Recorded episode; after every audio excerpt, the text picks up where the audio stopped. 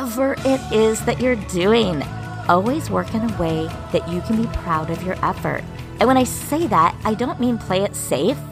Take risks, learn new things by all means, do all those things. Learn, take risks, grow. But always put forth an effort that you can be proud of. Welcome to Power Up Your Performance, where we talk about how you can learn to think, feel, perform, and live like a champion.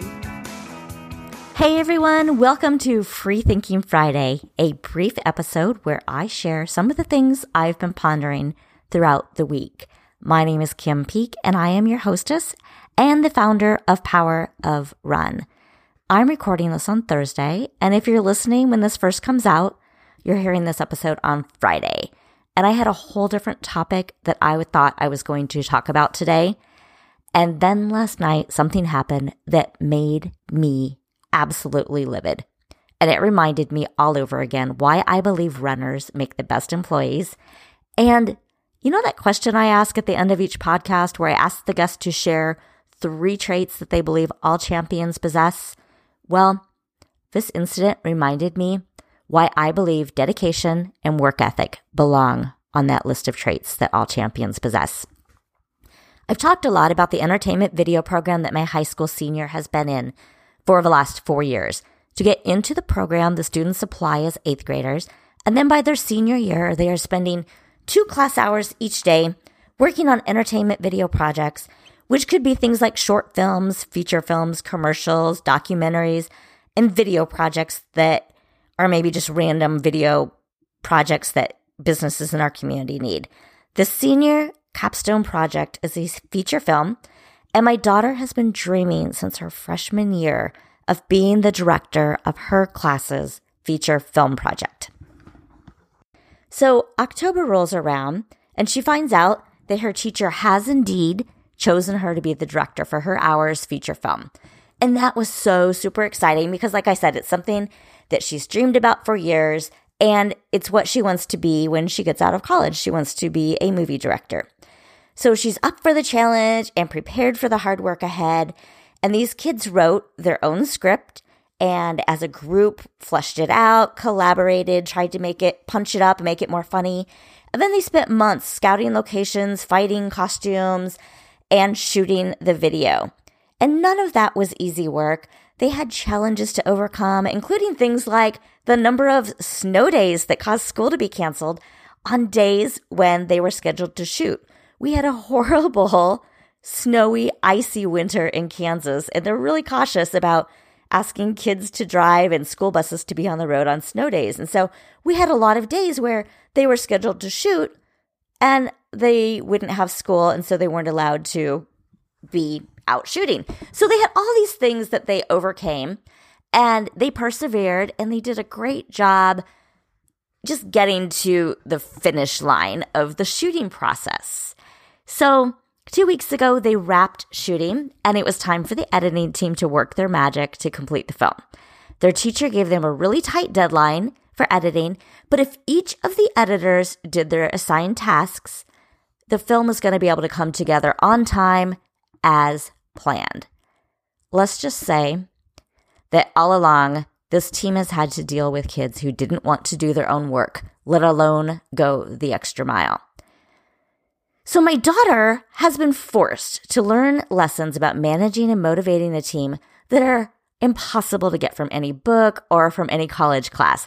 This is some solid real world experience the kind that I wish I would have had before my first management job out of college. She's she's learned some good lessons and she's learned some of those lessons the hard way. But we will always be thankful for the experience she gained throughout this process because it is going to serve her well in ways that she isn't even experienced enough to understand yet.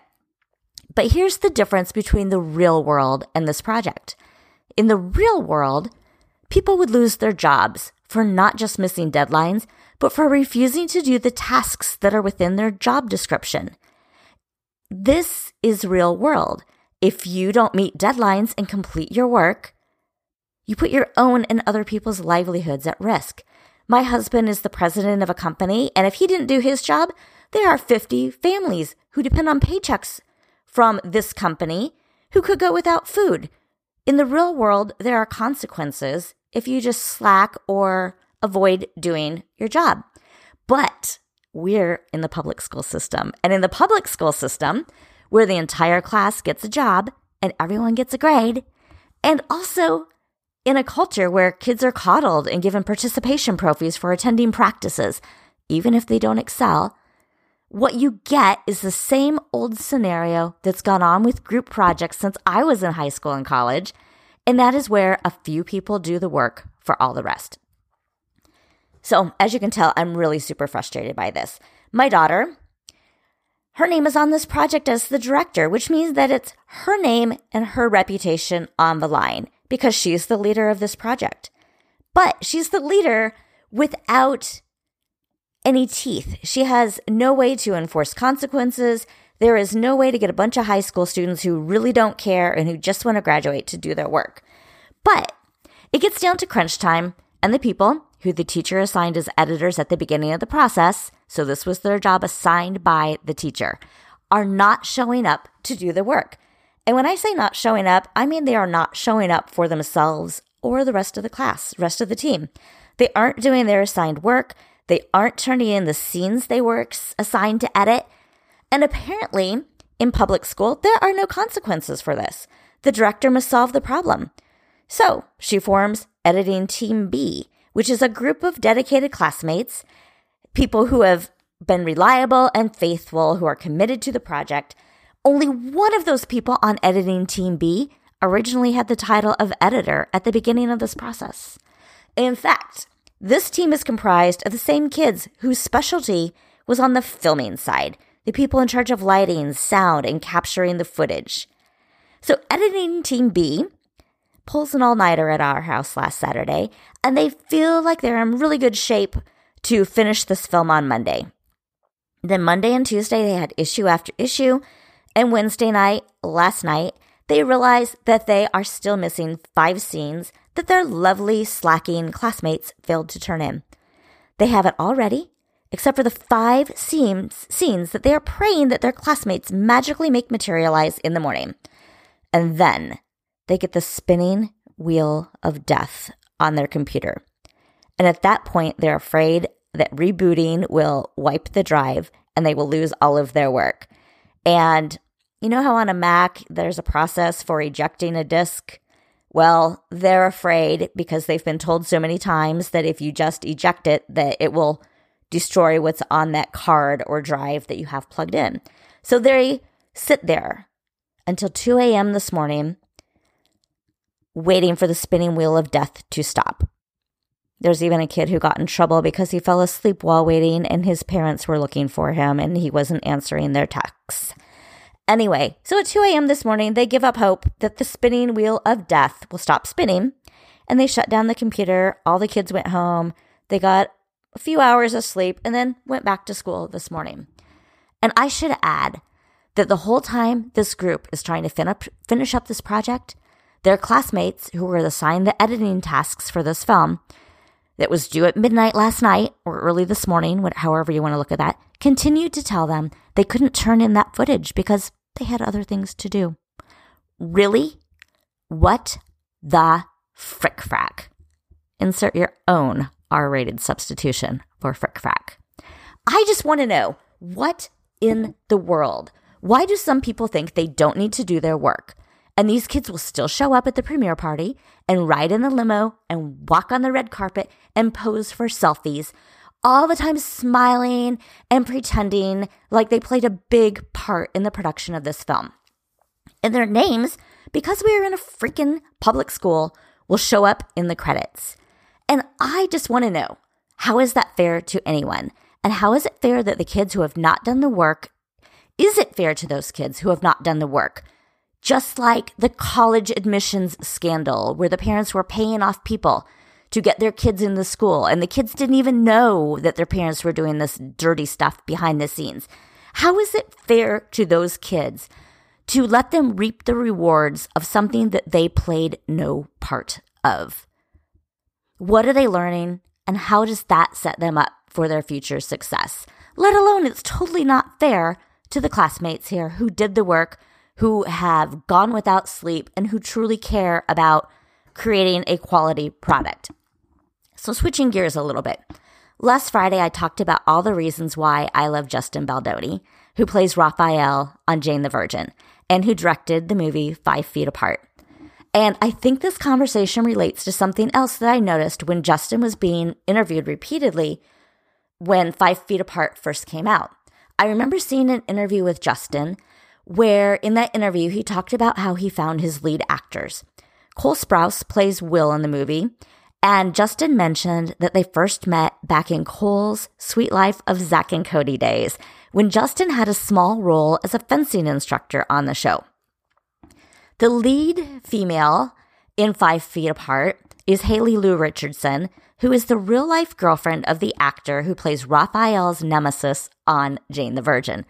So if you couldn't follow that, Brett Dier, Haley's fiance, plays Michael on Jane the Virgin. So the entire cast is really tight, and after five years of doing the show, they've had plenty of time to socialize and get to know the important people in each other's lives, right? You get to know your coworkers, family members, if you've worked with them for five years. So over the years, Haley and Justin have become good friends. He showed Haley the script because she was a friend. And do you think that if he had worked with her in high school and she slacked and didn't turn in her piece of group projects, or if he knew of her reputation and that reputation was that she was always late and didn't show up when she was called to set, or that she never had her lines memorized, do you think if that was the case, if she had a horrible reputation, if people didn't like to work with her, that he would have wanted her in his movie? People, your reputation matters. Your work ethic matters. So, for the record, Haley initially turned down the offer to be in the film. And here's a little story she told ET online. She says, and honestly, I couldn't get into it. I wrote Justin this big email and it was really hard because I love Justin and I was proud of him and I recognized that the script was so beautiful in so many ways. I just personally couldn't imagine me doing that next for some reason.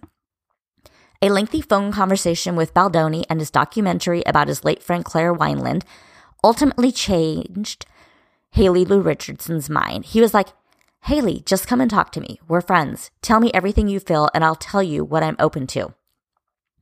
Because he wanted to collaborate and he wanted to make the genre grounded. The characters themselves couldn't be magical because the story's so magical. We talked through the words in the script on his lunch break on the set of Jane, and anytime I read a word or sentence or conversation where I was like, I can't imagine that actually happening, or I can't imagine 17, a 17 year old girl saying this. He was so open to it, Richardson, Richardson shares. Then it was like, okay, I'll do it. So now back to Cole Sprouse. While it's a cute story that the two met on Suite Life, Justin says that he didn't talk about Suite Life or the fact that they both currently star in CW shows while he was looking for actors to play Will. But if Cole had a reputation for being a jerk to work with who didn't follow through on his commitments, would Justin have been interested? No freaking way. I just think it's interesting and worth mentioning because you never know who you're going to work with or for in the future.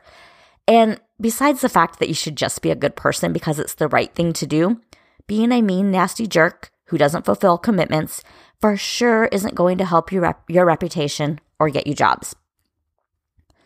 So, whatever it is you're doing, always, always, always be the best that you can be. If you are tree number three in the back of a stage in the high school musical, be the best darn tree number three you can be. If you want to be an actress and you're the assistant to the assistant of the casting director, be the best assistant's assistant that you can be. Just because you aren't currently where you want to be, where you want to be, doesn't mean you are stuck there.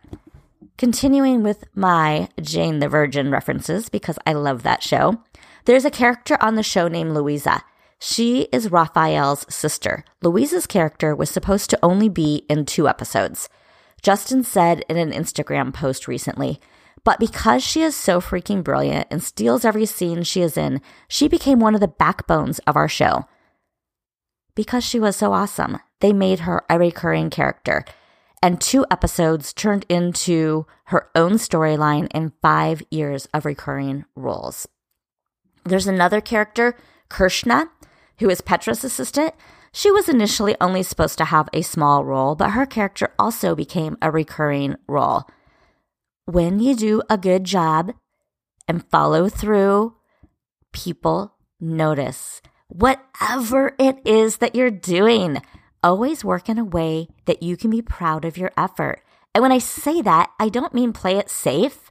Take risks, learn new things. By all means, do all those things. Learn, take risks, grow, but always put forth an effort that you can be proud of. When I worked in advertising, I applied for my very first job. After that, I can honestly say I never searched for another job again. The jobs came to me because of my reputation.